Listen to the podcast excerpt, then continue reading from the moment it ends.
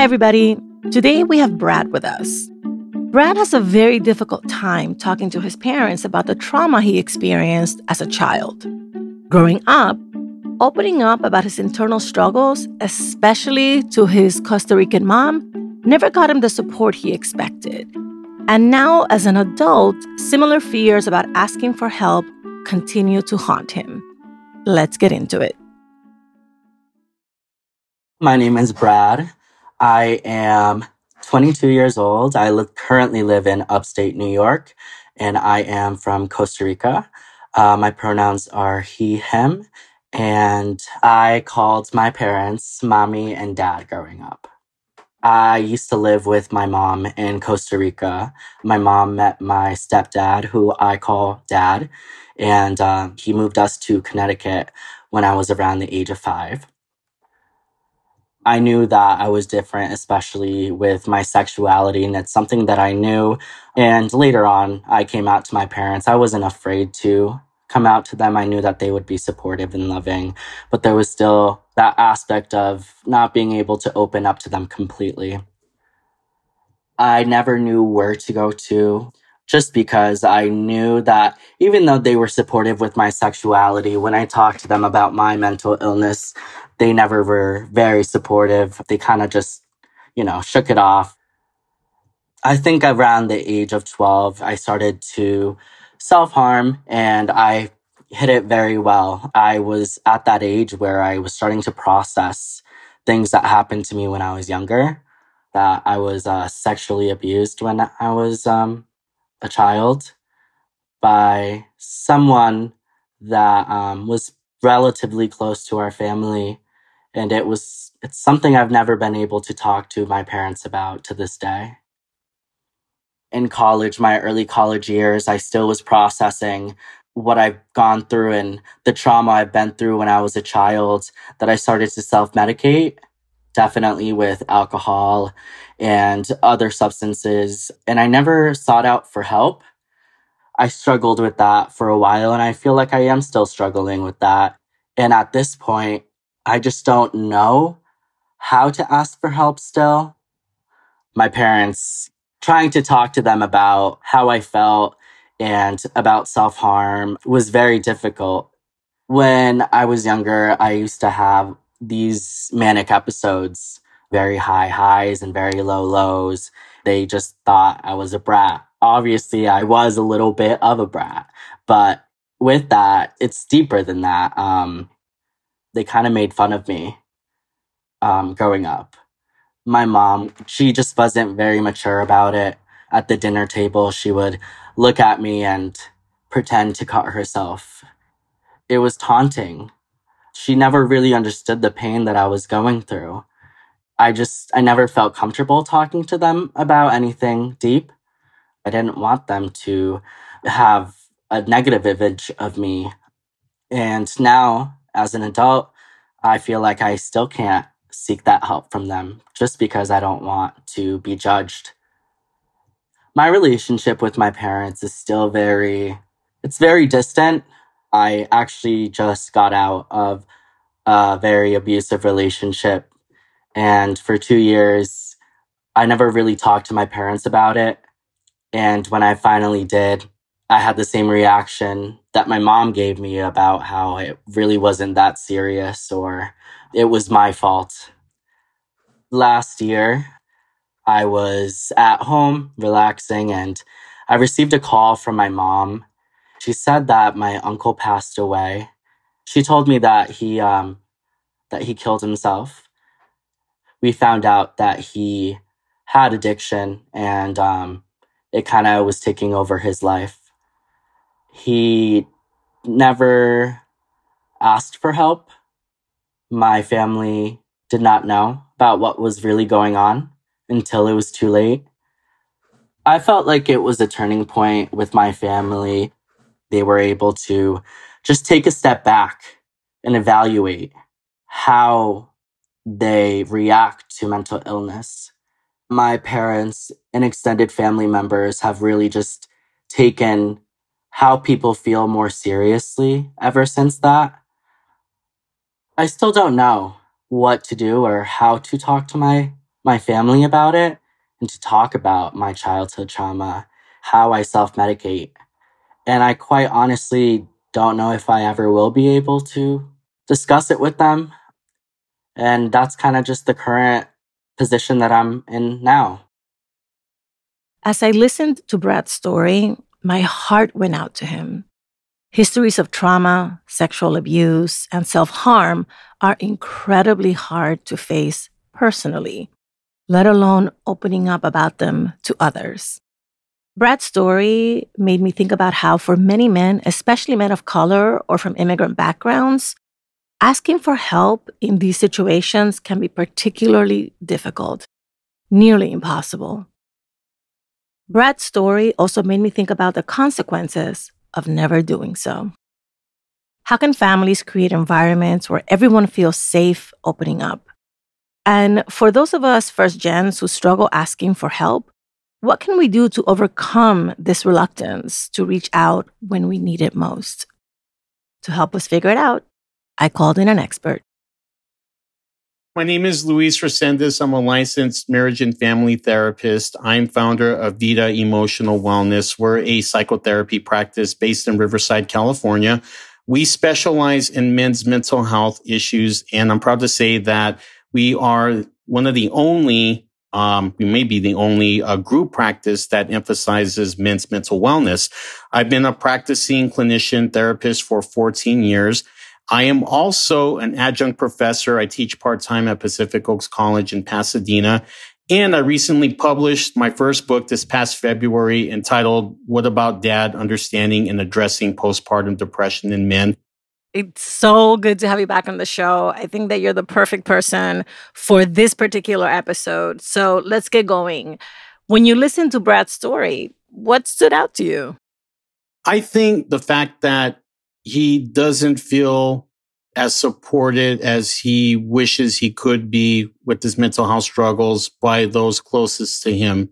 You know, I just heard a message of help, but the message just isn't being received the way he would need it to be received.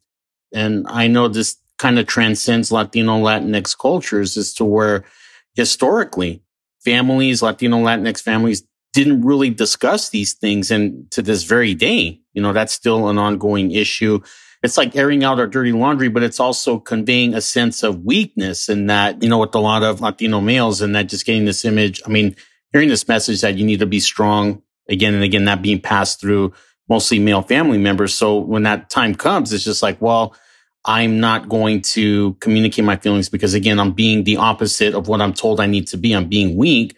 But, you know, with the shifting narratives and the changing landscape, we as mental health providers, we are actually helping write a narrative in that no, coming forward and being vulnerable, that's actually a strength. Mm.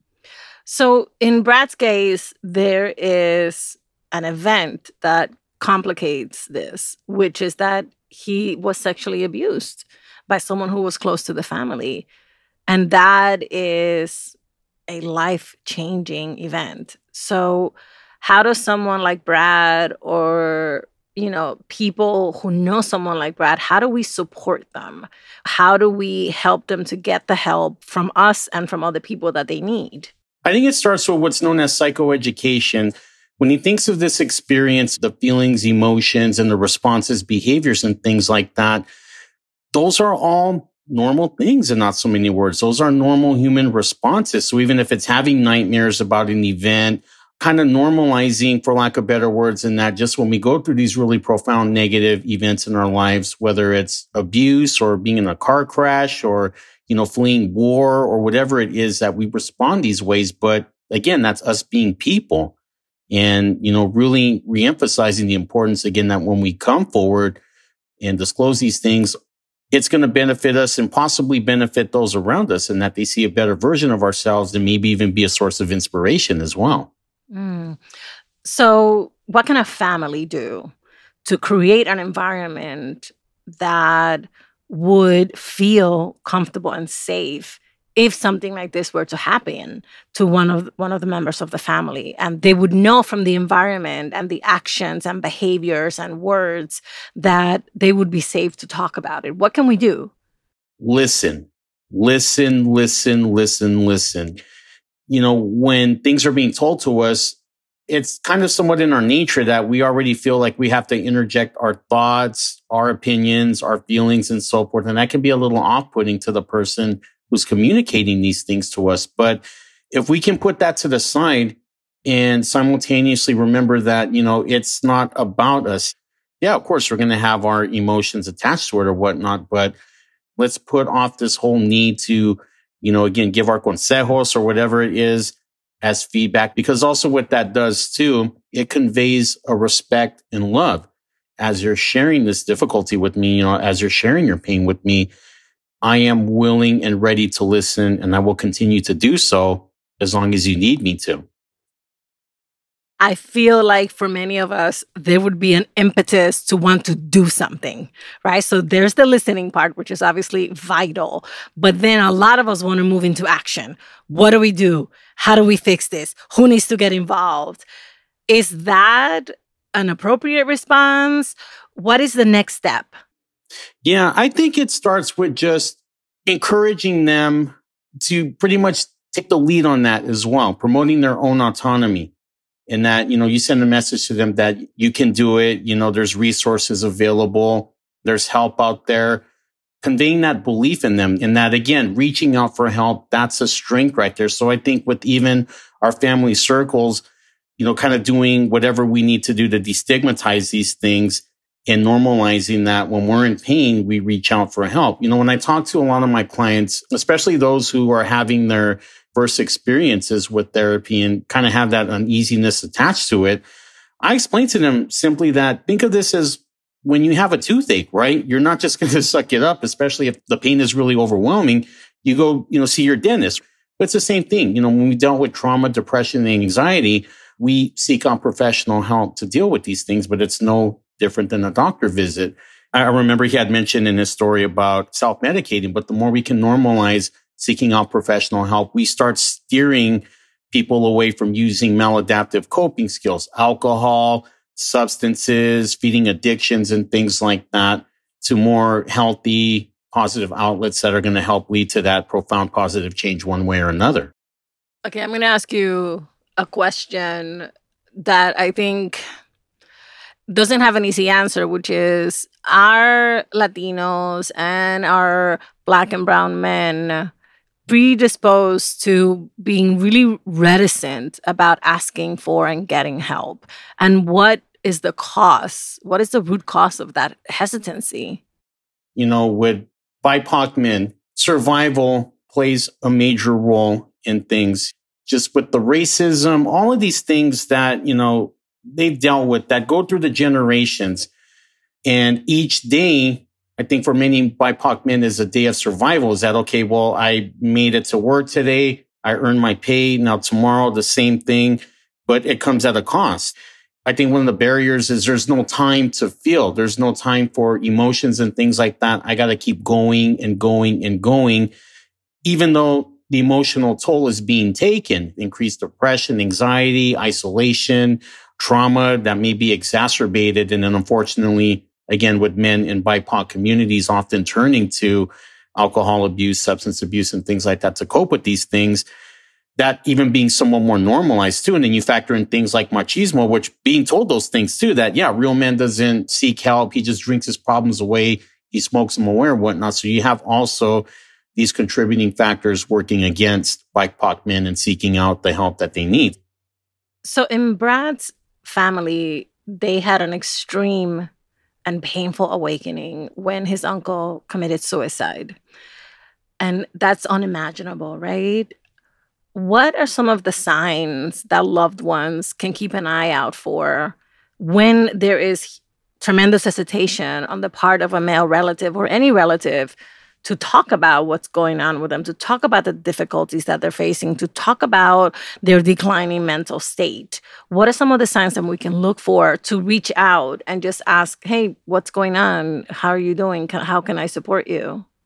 Three I can think of right off the top of my head. Number one, increased isolation or withdrawal from family and friends. So even think about like family get togethers, not seeing that uncle, that cousin as much as you used to. The second one is irritability. Irritability with men in particular and depression goes hand in hand and anxiety as well being discouraged from expressing and opening up about their emotions that, you know, that causes a lot of internal frustration. It's kind of like this volcano or power keg that when someone does ask them, it, it just blows up. So there's that. And then, um, drinking more. There may be stories of that. Yeah. You know, he's been smoking a lot of marijuana. He's been gambling a lot and all of these things that, yeah, you know, they're pretty much turning to again, those maladaptive coping skills. All right. Final question is what resources do you recommend for folks who want to learn a little bit more about what the signs are for themselves and for family members, understanding what the options are for getting help and support. What are some of your go to resources?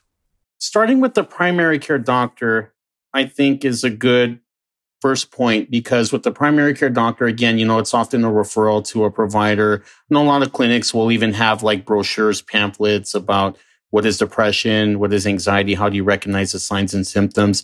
Even folks, you know, looking at their local community clinics, outreach places where they, you know, not only focus on providing social services, but also linkage to mental health services. Sometimes they have providers right there. But I think too, whatever information is out there, when it also offers glimmers of hope when you start to work through your depression, anxiety, and trauma. This is how life changes. You are able to concentrate more at work, your relationships with those around you, they improve. Your relationship with yourself improves. When you start giving people those little glimmers of hope, then, you know, it really encourages them to become that catalyst for change in their lives and seeking out that support. Luis, you're a gem. Thank you so much for coming back on the show. Thank you very much for having me. All right. Here's what Luis taught us today listen. When a loved one is opening up about a painful experience, avoid immediately giving advice or going into problem solving mode. Instead, take a pause and continue to listen with intent.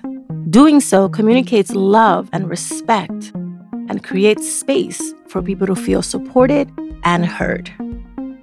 Flip the narrative. Normalize asking for help by pointing out how doing so is a strength to be proud of, not a weakness. Remind yourself and your loved ones that when we struggle mentally or emotionally, asking for help is logical, expected, and as normal as doing so when we're in physical pain. And remember, don't miss the signs. Increased isolation, irritability, and alcohol or substance use can all signal that someone is struggling. When you recognize the signs in a loved one but don't see them asking for support, reach out proactively. The 988 Suicide and Crisis Lifeline provides free and confidential emotional support to people in suicidal crisis or emotional distress. It's available 24 hours a day, seven days a week. If you or someone you know is struggling or in crisis, help is available. Call or text 988 or chat at 988lifeline.org. That's 988lifeline.org.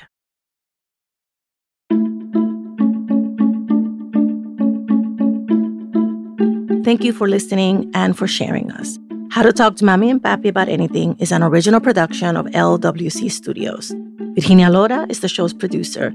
Trent Lightburn mixed this episode. I'm the creator and host, Juleyka Lantigua. On Twitter and Instagram, we're at Talk to Mommy Papi. Bye, everybody. Talk to you soon.